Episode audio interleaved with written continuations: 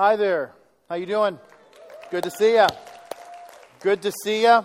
Um, I, my family, we were at Chick Fil A a few, a couple weeks ago. It was a Friday evening, um, and my kids were playing in the indoor, you know, the indoor playground or whatever they have there.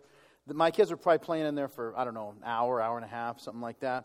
And uh, I was the, I was in there, uh, like sitting in there watching the kids, and um, I was the, there was only one other parent in there by the way. Uh, and the other parent was someone who attends church here. And so we're sitting in there and talking and watching our kids like a responsible parent does. And uh, anyway, uh, the, the thing is, the playground is like full of little kids, or a lot of kids that should have probably not been in there because they were a lot older. But anyway, um, but anyway, so I'm watching my kids, and one of the kids, um, like, they're going down the slide, and he just kicks my son right in the back. My son is three, he is probably like seven and looks like he eats sides of beef at every meal. And, uh, and so, uh, anyway, so my son starts to cry. I, you know, kind of console him. It's okay, buddy. You know, this will toughen you up. And uh, so, anyway, he goes back to playing. And then another kid, another kid who's, you know, probably big, big kid, you know, it's like, I'm not sure, is he supposed to be in there or like his, got his learner's permit? Um, and uh, so, anyway, so he's there and they're going to, he kicks my son in the head uh, as they're driving. Anyway, that's around the moment where I snapped. It was not one of my finer moments, I'll tell you that right now. But I just I stood up and I just started yelling at all the kids. And uh, I told the two kids that were there, and I'm like, you two, get out. The rest of you, get out. I just kicked everybody out, except for my kids, and then we left. So it's like the whole place was empty. But I just, I just went berserk. And then the other guy, uh, Roger, who plays bass uh, sometimes, uh, he was there, and I said, hey, bro, sorry you had to see me go like all Old Testament on these kids. Uh, but, and anyway, um, so, and, so I tell you that because, uh, this, tell you this other part, because the other night, um, we, we sit down, uh, we, I'm putting Mia to bed. And you know, like, if you have little kids, you know that you put them to bed, and it's like usually when they're going to bed, like half an hour late, is when they ask like the deep questions of life. And so uh, I put Mia to bed, and she says, Poppy, can I ask you a question? And I said, Sure. She said, Do you remember that night at Chick fil A? And I said, uh, Yeah. And, uh, and I said, Yeah. She goes, You know, the night when you kicked all the kids out of the playground? Um, which is, by the way, I got to tell you that there's Xander reenacts that moment. Um, and, and like, uh, he was there at the house, and one day he says, um, Oh, you kids, get out of here! And he goes, Remember, you did that. And I'm like, yeah, I, I remember. Yeah, that's, that's what you did. Oh, you kids, get out of here. Bobby, remember when you did that? Yes, I remember when I did that. You don't have to remind me. It was not my finest moment. Anyway, so Mia says, Mia says, Do you remember when you kicked all the kids out of the playground? And I said, Yes, I do remember that. And she says, um, Do you remember that story in the Bible? Now, that, that to me is just a funny statement in and of itself because the only stories of the Bible she knows are the ones I taught her.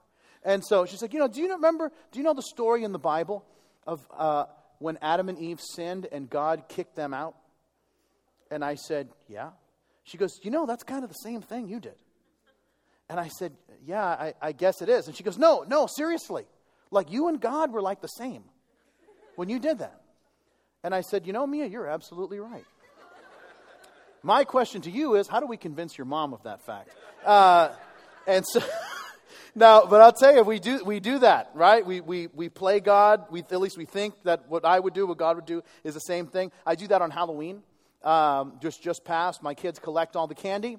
And then I say, guys, this is a great opportunity for me to teach you about tithing. And so I'll be playing the role of God. And so I take the first portion, which includes all of the nerds, because I happen to really like nerds. Um, and so but uh, so they were they were cool with that. Like, okay, you know, uh, what, what, got awkward was when I took th- the next thirty percent of what they had to teach them about taxes. Um, so they weren't real. Hey, that's not fair. welcome to America. Uh, so anyway, but here's the thing: all of us, every single one of us, has tried to play God at some point in our lives. We all do it. I'm not even going to ask for a show of hands because 75% of you are going to raise your hand, the other 25% of you are going to lie. So, uh, because all of us do it. We all have some, to some level, a Messiah complex where we want to be Jesus for a day. Uh, and so we want, here's what we want to do. And, th- and we don't say it like this because it seems so unspiritual. But what we try to do is force people to do what we want manipulate the situation, and then claim it's God's will. Well, look what happened. It must be of the Lord. It's like, well, you know, you did tie the people up and force them to go. They all went, you know, and, you know what I mean? And, uh, but we've all tried to do this. And, and here's the question when we force a circumstance, when we make something happen the way we think it should go, um, you know, and we try to play God, do you know what that's called? And it's like, well, what is that called? There's a word for that in the Bible Antichrist. What? Uh, antichrist. Yeah, you see, we think the word antichrist means against Christ. But let me tell you, that word anti in Greek, what it really means, it means in place of. Anybody who puts themselves in place of Christ, in place of God, is essentially operating in that role.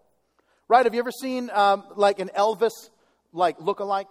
You ever been to one of those concerts of those guys that dress up like Elvis and play Elvis songs?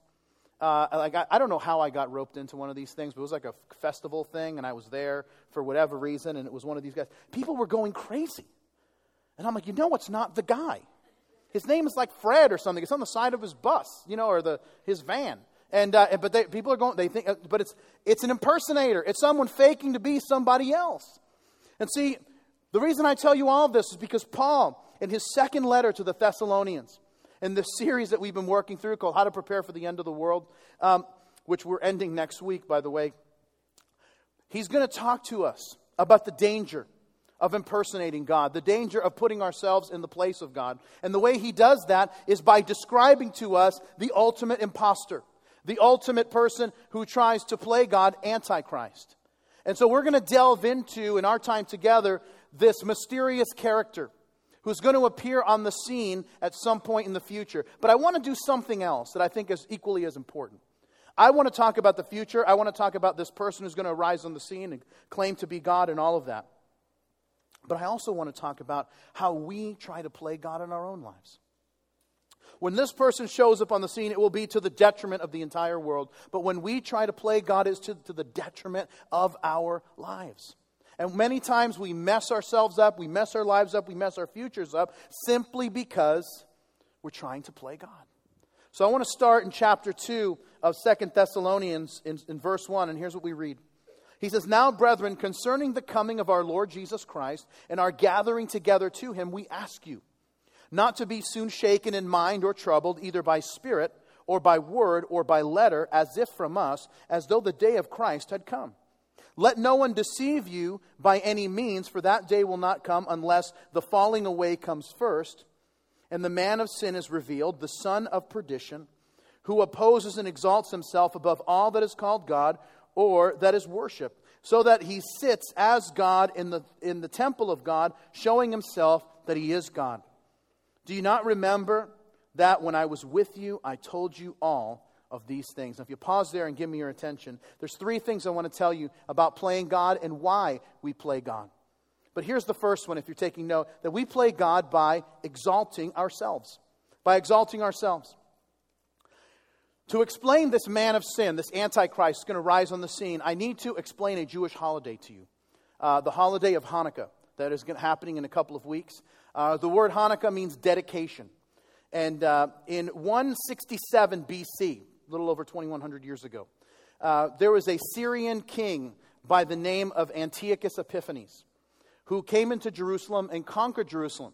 He made the practicing of Judaism illegal in Israel. He confiscated all Jewish money. He forbid the teaching of Torah. And in his worst act, he defiled the temple of God by setting up an idol on the altar and sacrificing a pig in the temple. Now, you don't have to know a lot about Judaism but you at least would have to know that sacrificing a pig in a Jewish temple is not kosher. Okay? You know that. So this, is, this was to them the most obscene thing that a person could do, which is to sacrifice a pig on the altar. So the Jews renamed him. His name was Antiochus, that was his name. Epiphanes, that's what he called himself, which Epiphanes is a Greek word that means God made manifest. They, they changed it to Epimanes, which means Antiochus the madman. And so um, in fact, here is a coin. He confiscated all Jewish money and started uh, with this coin. It was an image of himself, and then on the back um, it said, Antiochus, image of God, bearer of victory. This is a guy who thought he was God and wanted to be worshiped. There was one group of, uh, one family, one group of men that wouldn't take it. They were the sons of a priest uh, whose name was Mattiyahu, or as we would say in English, Matthew. And um, um, Mattiyahu and his sons, his oldest son named Judas, um, or Judah, uh, he, they rebelled against Antiochus and, um, and defeated him. This came to be known as the Maccabean Revolt. Judas Maccabeus and his brothers, uh, they came and revolted against Antiochus Epiphanes, beat him back. And they, what they did was they cleansed the temple of all the idols that had been placed there. And so they were ready to, to dedicate the temple again to the Lord, but, and they were going to relight the menorah, which, as you know, is that candelabra with the, uh, you know, the, the eight um, or the you know the, the, the, big candelabra that sat in the temple was about five, five six feet high. And uh, but something was missing. They only had one day's worth of oil. And it actually takes a week to make the oil. And so they needed the eight days to, to make the oil and they didn't know what they were going to do so they put the oil in uh, for the one day. But then something amazing happened. God did the miraculous and he allowed one day's worth of oil to last the eight days until they could make new oil for them to be able to put in the menorah. And so, what we celebrate, uh, or what Jews celebrate at Hanukkah, is this. It's called. That's why Hanukkah is called dedication, uh, because it was the rededicating of the temple, and that God made this oil last uh, eight days when it should have only lasted one day. And that's why, um, if you um, maybe come from a Jewish background, or you have uh, a friend or neighbor or someone that you know that celebrates Hanukkah, you know, they put the, the uh, menorah in the window. And so there's the one in the middle that's always lit. That's called the Shamash, which means the servant. That's the one that lights all the others. And then there's the eight, can, the eight branches that every day one gets lit. And so that's how they, um, that's how they, they commemorate the fact that the oil lasted for this, this period of time. Now, the reason I tell you this is because in the day, it, it, uh, Hanukkah to this day is a huge festival um, in, in Israel, this, this festival of, of, dedication. But it was also a big deal in the time of Jesus. In fact, um, in John chapter 10, the Bible says that Jesus celebrated Hanukkah. And um, I want to read you the passage because this is really important to what we're going to be talking about. Here's what it says it's in, it's in the notes that we gave you. It says, Then came the feast of dedication, Hanukkah, uh, at Jerusalem. It was winter and Jesus was in the temple area walking in Solomon's colonnade. And the Jews gathered around him, saying, How long will you keep us in suspense? If you are the Christ, tell us plainly. And Jesus answered, I did tell you, but you do not believe. The miracles I do in my Father's name speak for me, but you do not believe because you are not my sheep. My sheep listen to my voice. I know them, and they follow me. I give them eternal life, and they shall never perish. No one can snatch them out of my hand. My Father, who has given them to me, is greater than all, and no one can snatch them out of my Father's hand. Here's the key verse, verse 30. He says, I and my Father are one. Again, the Jews picked up stones to stone him, and Jesus said, I have shown you many great miracles from the Father. For which of these do you stone me? And we are not stoning you for any of these, replied the Jews, but for blasphemy, because you, a mere man, claim to be God.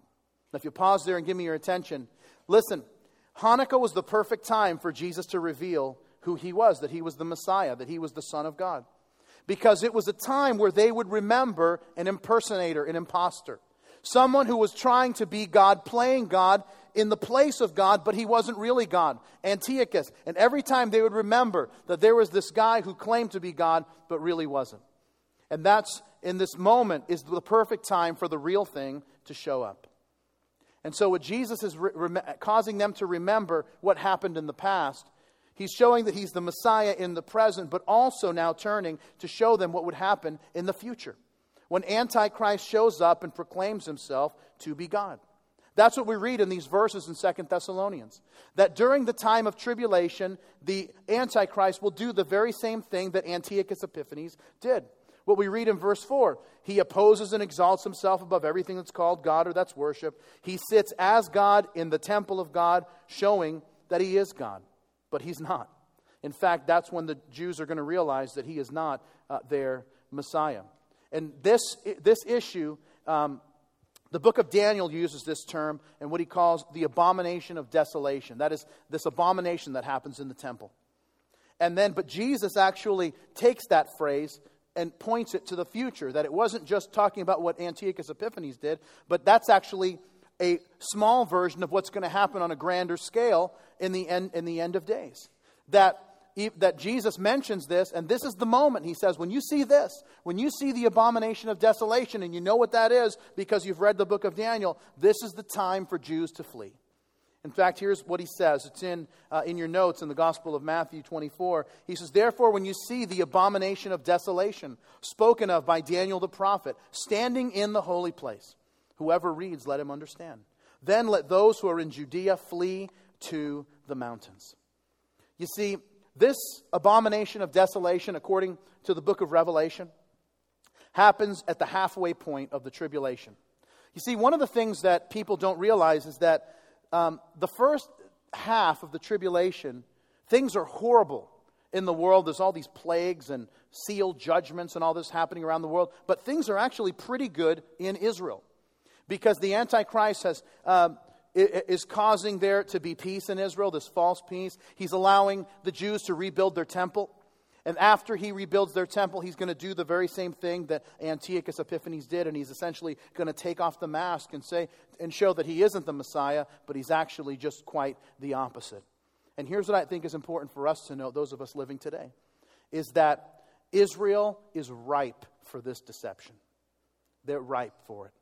The reason is um, they, they will believe anyone who brings peace. And this is one of the things that they, they believe. The, per, the Messiah is the one who will bring peace and the one who will, cause them, who will allow them to rebuild their temple.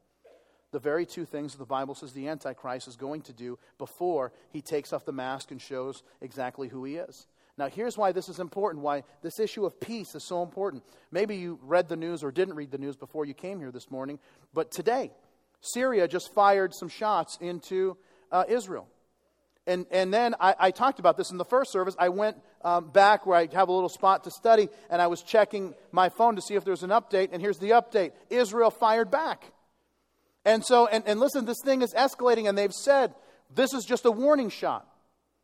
If you keep, if you keep firing into us, we are going to respond in like kind. So this thing continues to escalate, and what the, the people of Israel want is peace. That's why they're willing to trade land for peace because they're willing to say, hey, listen, we want peace and we're willing to follow the one who brings us peace. When I was in Israel um, about 10 years ago or so, um, I, I, was at the Western Wall, what's called the Wailing Wall. And as I was there, everybody's kind of facing the Western Wall. And I just I turned around because there's all these homes that are kind of right on, uh, right on the other side of the courtyard of the, where the Western Wall is. And there was a person, there was this giant um, banner that was, that was hanging. And so I asked our tour guide, it's all written in Hebrew, of course. And so I said, What does that say? And, uh, and he said, That uh, banner, it says, Get ready, Messiah is coming. And so there's this idea, there's this, there's this messianic anticipation that, that the Messiah is coming in their lifetime. And um, what Antichrist will do is bring peace to the Middle East, but once again, it's a false peace. Halfway through, he'll break his treaty with Israel and he will commit this abomination of desolation and claim to be God. Now, here's the problem, my friends. The problem is this has been the issue from the beginning. You see, Antichrist will do this, but that's because his boss had the same problem. Right? Satan, Lucifer, um, he, he was not always this agent of evil, he was an angel of God. In fact, his name, uh, Satan's name originally was Lucifer, which means this bearer of light. And so, but he had a problem. His problem is, according to the Bible, that he wanted to be worshiped as God. He was playing God from the very beginning. And that's the very thing that got him kicked out of heaven and cast down to earth. Listen to what the Bible says in Isaiah 14. Remembering this scene, here's what it says It says, How are you fallen from heaven, O Lucifer, son of the morning? How you are cut down to the ground, you who weakened the nations. For you have said in your heart, I will ascend into heaven. I will exalt my throne above the stars of heaven. I will also sit on the mount of the congregation on the farthest sides of the north. I will ascend above the heights of the clouds. I will be like the Most High. And here's God's response Yet you shall be brought down to Sheol, to the lowest depths of the pit. And those who see you will gaze at you and consider you, saying, Is this the man who made the nations tremble? Who shook kingdoms, who made the world as a wilderness and destroyed its cities, who did not open the house of his prisoners? You see, think about that. All this is going down, and right before Satan and the Antichrist are thrown into the lake of fire, which we're going to read about in a second. Right before that happens, here's what we're going to do. This is what, what he says that we're going to look on and say, Is this the guy? Is this the guy that made the nations tremble? Is this the guy that was causing us all kinds of problems? I mean, this is the guy. I mean, we thought he was going to have like a pitchfork, we thought he was going to wear red spandex right? We thought he was going to have horns, right? But we thought, we thought he'd be bigger. This is the guy. He looks like Danny DeVito. I mean, come on, right? We're going we're to think that. And, but that's not, listen, we think, we have that idea of who, uh, of who Satan is in our minds, but you know, that's not what, that's not what the Bible would say. The Bible would say this, that, and, and, and you see it in your notes, that Satan himself masquerades as an angel of light. He's an impersonator. He's an impostor. And that's what his henchman Antichrist does as well. He's trying to play God, and it's not going to work out for him. Now, let me give you a little spoiler alert as to what's going to happen at the end. You may want to know. Look at what it says here in Revelation 19. And I saw the beast, Antichrist, the kings of the earth, and their armies gathered together to make war against him who sat on the horse, Jesus, and against his army. That's us, by the way. And the beast was captured, and with him the false prophet who worked signs in his presence and by which he deceived those who had received the mark of the beast and those who worshipped his image. And these two were cast alive into the lake of fire, burning with brimstone. Stinks to be you in that moment, right? For them. But that's what happens. But look how it, it starts there, right? And it just begins to trickle down. It starts in the spiritual realm of trying to play God, where this is this, uh, according um, to Charles Spurgeon, he said that, is the, that pride is the sin that turned angels to demons. And then look at what happens next. Look at verse 6. He says this He says, And now you know what is restraining, that he may be revealed in his own time. For the, wor- for the mystery of lawlessness is already at work. And also, he who now restrains will do so until he is taken out of the way. And then the lawless one will be revealed, whom the Lord will consume with the breath of his mouth and destroy with the brightness of his coming. The coming of the lawless one is according to all the workings of Satan with all power, signs, and lying wonders, and with all unrighteous deception among those who perish because they did not love, receive the love of the truth that they might be saved.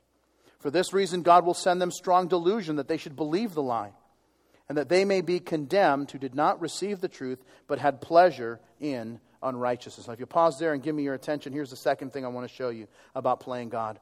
How do we play God? We play God, number two, by seeking our will. By seeking our will. I mean, can I ask you this? You don't have to raise your hands or anything, but think about this. Have you ever gotten mad at God because God didn't do what you wanted? You thought you had a good beat on the situation, and then it didn't work out the way that you hoped. And so, because it didn't work out the way you hoped, you got mad because, and we've all done this. And the reason that we do this is because we think, I mean, we wouldn't say this out loud, but we think we know better than God. I just think it would work out so much better if, if, we, would, uh, if, if we would do it this way. But what we don't realize is that we're missing uh, the perspective that God has, who sees past, present, and future, who sees exactly the way things are going to work out. Um, now, here, uh, when I was 18 and uh, starting college, my dad decided to, um, to buy me a car. And he told me to go check out some used car, uh, car lots, pick out the car, a couple cars, and then he would come the next day and, um, and, and come with me. We'd pick it out and, and he'd buy it. And so I went to a couple places until I saw the one. I only picked one car out of all these because I, I knew that this was the one that I wanted. Now, you have to just, it was 1993, okay? I just need to say that at the onset, all right? But it was this purple lowrider truck if you remember back then, when they would like, it, those cars were like six inches off the ground, you couldn't even go over speed bumps. Now, here's why this, this car was so awesome. All right, I'm going to tell you why. Now, I'm, I'm baring my soul here, okay? Um, and I'm opening myself up to all kinds of scrutiny and jokes. Uh, but I tell you, I'm telling you the truth because I got to tell you the truth. All right? So here's what happens. I, I thought this was the coolest car ever because the bed of the truck, you couldn't fit anything because it was full of speakers. It was, and the, I turned, all I did, I didn't even test drive the car. I just turned on the radio and I'm like, I need to own this car. That's it.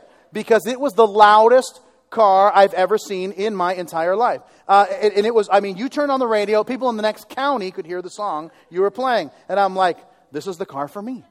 And so, anyway, so I, um, I, I, it had over 100,000 miles on it, and it was only like three years old, but who cares?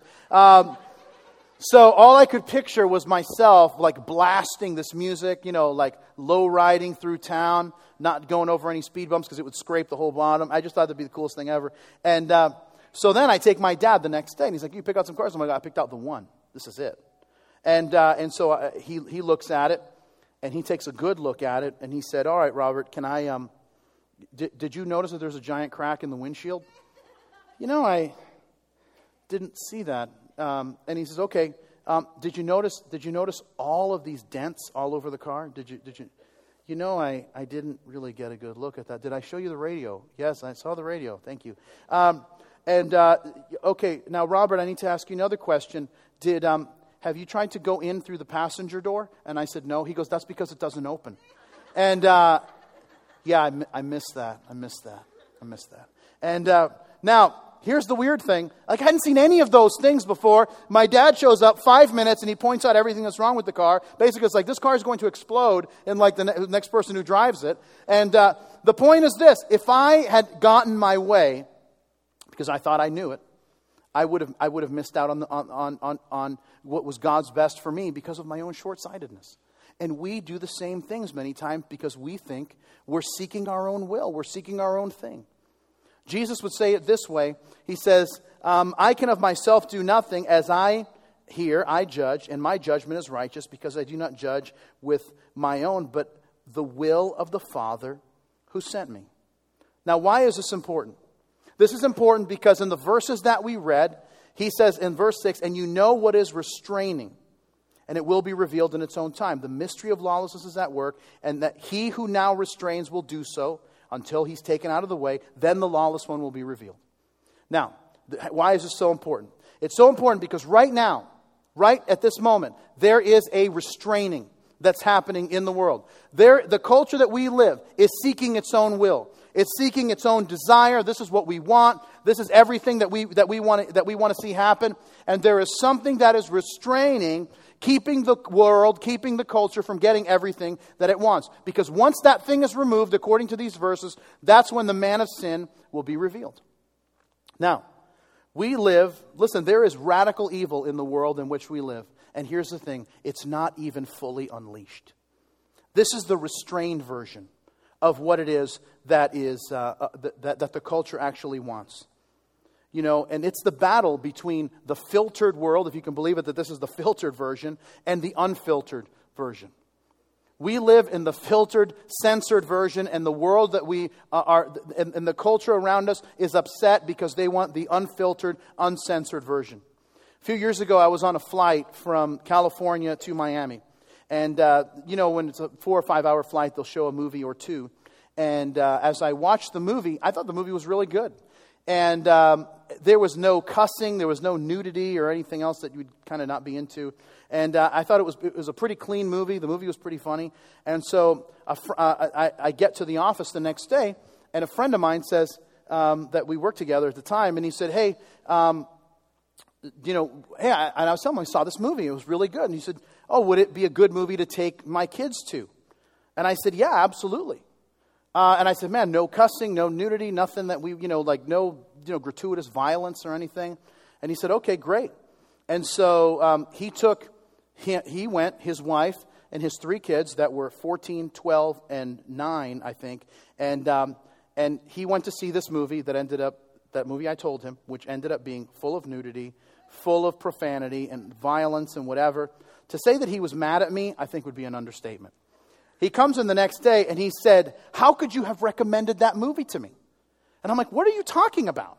And he said that movie had violence and nudity, and it had, um, you know, all this inappropriate language that I took my three kids, two uh, teenage kids, and, and my one uh, nine year old daughter to see. And I'm like, dude, there was not one foul word in that movie. And he goes, let me ask you a question. Where did you see this movie? I said, I saw it on the flight on the way home. He said, Okay, let me tell you something about in flight films. They are all edited to take out all of the excessive violence, nudity, or cussing. And I said, Hey, you learn something new every day, don't you? And uh, that's so interesting. and, uh, and anyway, but I, I apologized to him profusely. I'm so sorry. I had no idea. And he said, hey, it's fine. Just don't talk to my wife for a couple weeks, and you'll be all right. Um, this is, listen, this is the work of God right now. What we see, believe it or not, in our culture, in our world, is the filtered version. But there is coming a time where, as God is holding back the tide of this satanic plot and the satanic ploys that are happening, eventually He's going to lift the restraint, and then the man of sin will be revealed when God's work is complete, when the rapture comes. And so, what Paul writes is that, um, that the return of Jesus isn't going to happen until the restraining force is removed. And who is that? The restraining force is the work of God's Spirit through the church. I want you to think about this. Think about what the world would look like if there was no church, no Christianity. Um, yet this, you'd say, man, this, this world would be totally out of control. But this is what the culture is hoping for. There are, there are people that are talking about a world without Christians. And uh, listen, once the rapture takes place and the church is removed, that's when people are going to see the world totally uncensored and unfiltered, which is what they want. And according to these verses, that's when Antichrist will be revealed. Because we live in a culture, listen, that here's what they're looking for. They're looking for, they hate Christianity, they hate Jesus, they hate churches because they feel restrained by us. Guys like Bill Maher, who uh, has that show on HBO, which is one of the many reasons you shouldn't uh, subscribe to HBO. Um, but he, this is his, uh, one of the many quotes you could have of his. But he talks about how much he hates religion. I believe it's a neurological disorder. He just, he hates Christians, he hates church, he hates God, he hates faith, and he hates anybody who would believe that these are agents of good. Now, let's forget the fact that Christianity, you know what we brought to the table? Besides the message of the gospel, we invented hospitals, we invented hospice care, we invented orphanages. And see, when you actually, when you believe in uh, a Darwinian view of humanity, that it's survival of the fittest, you don't care about people who are hurting. You don't care about people who have less. You don't care about people um, who, who are in distress, who are in pain, who don't have families, who are dying, people who are sick or ill. You don't care about that. Hey, forget them. You just didn't, you're not going to make it in the gene pool, buddy. Sorry. But see, Christians, we actually believe in the message of Jesus. We believe in what Jesus said that when you were naked, you clothed me. When I was hungry, you fed me. And Jesus says, when you did it to the least of these, my brethren, you did it unto me. This was, that's a Jesus thing that we, that we brought to the table. And here's the deal. But see, the culture doesn't see that. They are looking for a world without Christianity. And eventually they're going to get it. They're going to get their wish. That our culture has rejected Jesus and his teachings, and yet will, em- and here's the amazing part they will embrace a counterfeit who will give them the unfiltered life that they seek. Jesus said it this way in Matthew chapter in John chapter 5. I've come in my Father's name and you do not receive me. If another comes in his own name, him you will receive. And this is when the deception comes into place that we read about. Now, look at what happens in verse 13, and here's where we bring it a little closer to our own lives. Look at what happens. He says, But we are bound to give thanks to God always for you, brethren, beloved of the Lord, because God from the beginning chose you for salvation through sanctification by the Spirit and belief in the truth, to which he called you by our gospel for the obtaining of the glory of our Lord Jesus Christ. Therefore, brethren, stand fast and hold the traditions which you were taught, whether by word or our epistle.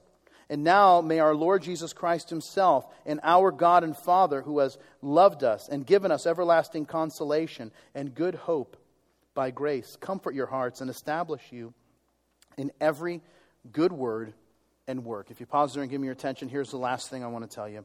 We play God, here's what we do, by neglecting our foundation. Neglecting our foundation, neglecting the truths that we know. Listen, let me tell you how it works. And you know this to be the case. I'm not going to tell you anything you don't already know in this. This is why we try to play God.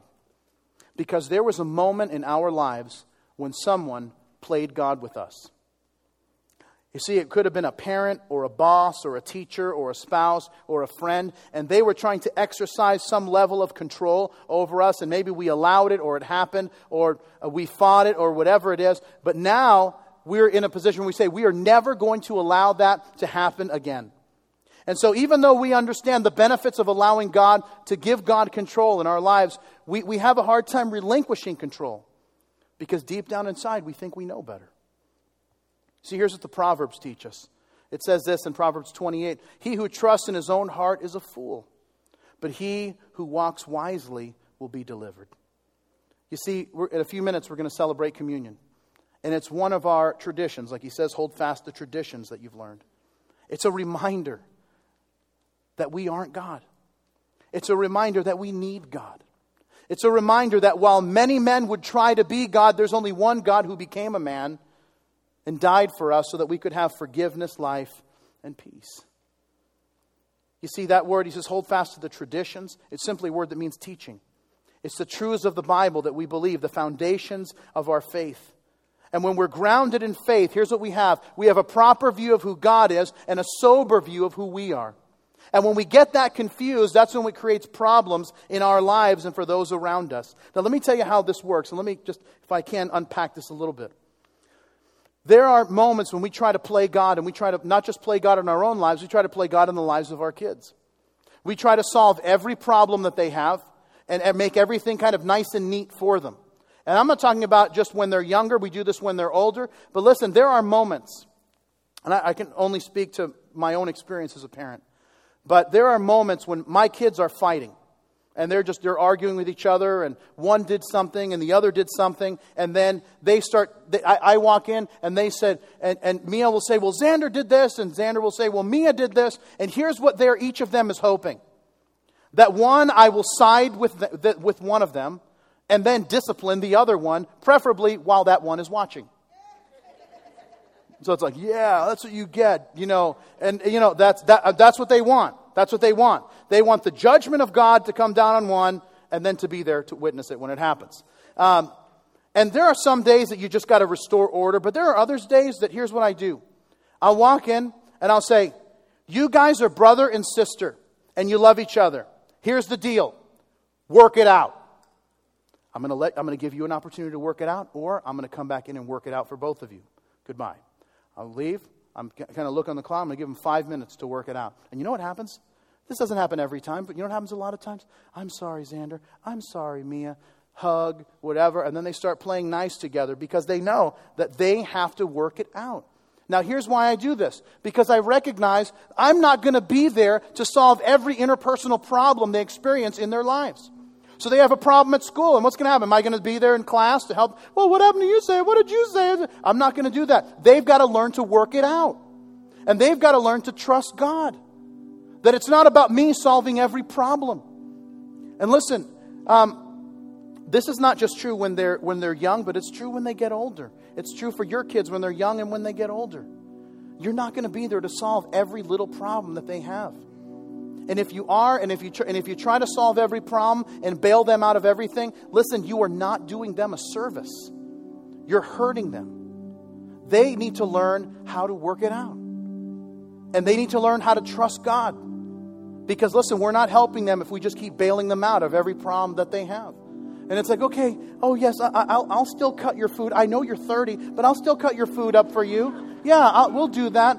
You know, and, I, and you hear stuff, well, pero Ed Nino, Ed Nino, Ed Nino's 35 years old. He's still living at home. He's still playing video games. Listen, it's time to grow up.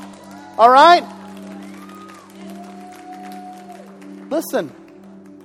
And here's what we do when we allow that stuff to happen. Here's what we do. Listen, we're trying to play God in their lives. Oh, we're going to take care of everything. You don't need to trust God, just trust me. I'll take care of it. I'll fix every problem. Don't worry about it. You don't need to get a job. You don't need to worry about it. You don't need to buy your own car, take care of your own insurance, get your own life, figure out your own future. We'll just take care of it. Parents, can I tell you why we do this? We don't do we think we say this, "Oh, we do it because we love our kids." No. We do this because of the feeling it gives us.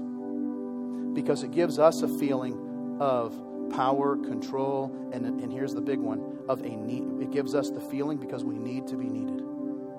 And that's why we do it. And guess what? What we're doing is we're doing our kids a disservice. You know how we play God in our own lives?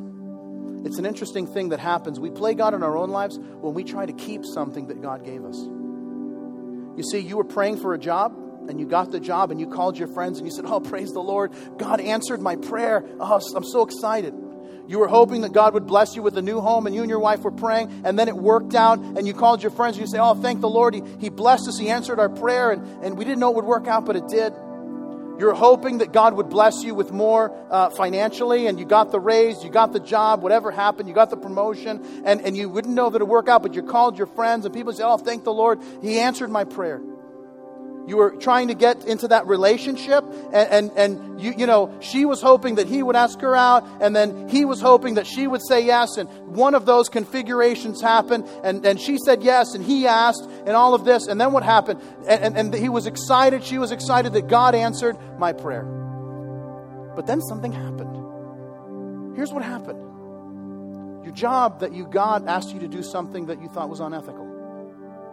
And you started, and you said, well, but I mean, I mean, what choice do I have? I know God gave me this job, so I, I guess I must have to do that thing that's that's unethical. I mean, I know that I need to say no to it, but I mean, boy, it's a tough economy out there, and it would be tough to say no.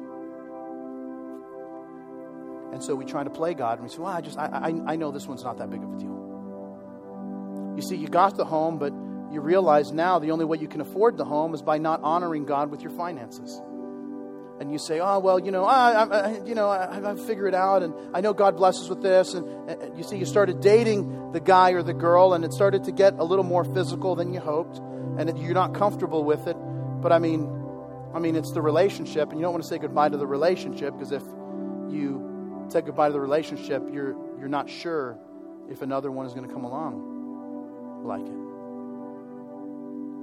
You see, the choice is, and these are the choices the choice is do I walk away? Do I take a stand? Or do I play God so that I can try to keep what I think is the blessing of God?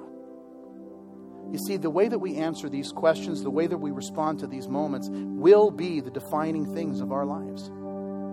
That we can spend our entire lives trying to play God and trying to make things happen, or we can just try to relinquish and just say, God, I'm going to trust you, and I'm going to place the outcome in your hands. You see, what I've learned is that when I try to play God, it never works out. Never works out. You see, because I'm not God. I have limited perspective. I have limited understanding. I have limited insight. And here's what I know about you when you try to play God, it doesn't work out either. Because you have limited perspective, limited understanding, and limited insight. And so, the very best thing that we could do is to obey God and leave the consequences to Him we can start trusting God's word more than our own interpretation of circumstances that come into our lives. We can start believing, listen, this is so huge. We can start believing that God loves us and desires the very best for us more than we love ourselves and we desire the best for ourselves. Do you know that? That God actually loves you more and desires the best for you more than you even desire those things for yourself. My friends, that's why communion is so powerful. That's why communion is so important. Because it's a tactile reminder of our God who became a man and died for us. That when circumstances looked at their absolute worst, when our Savior was hanging on a cross, I'm sure many were thinking, many who loved him, who followed him, who walked with him, said, Man, if I were God, I would stop this. Little did they know that it was this act, this moment, this immeasurable act of love that was the moment that brought salvation and forgiveness to humanity. Because, my friends, we are people of limited perspective, limited understanding, limited insight. And that's why the wisest thing that you can do is commit an uncertain future to our God who has unlimited perspective, unlimited understanding, and unlimited insight. Let's pray together. And Lord, we thank you. We thank you that even when we try to play God, you don't give up on us. You work with us. You work in us so you can work through us.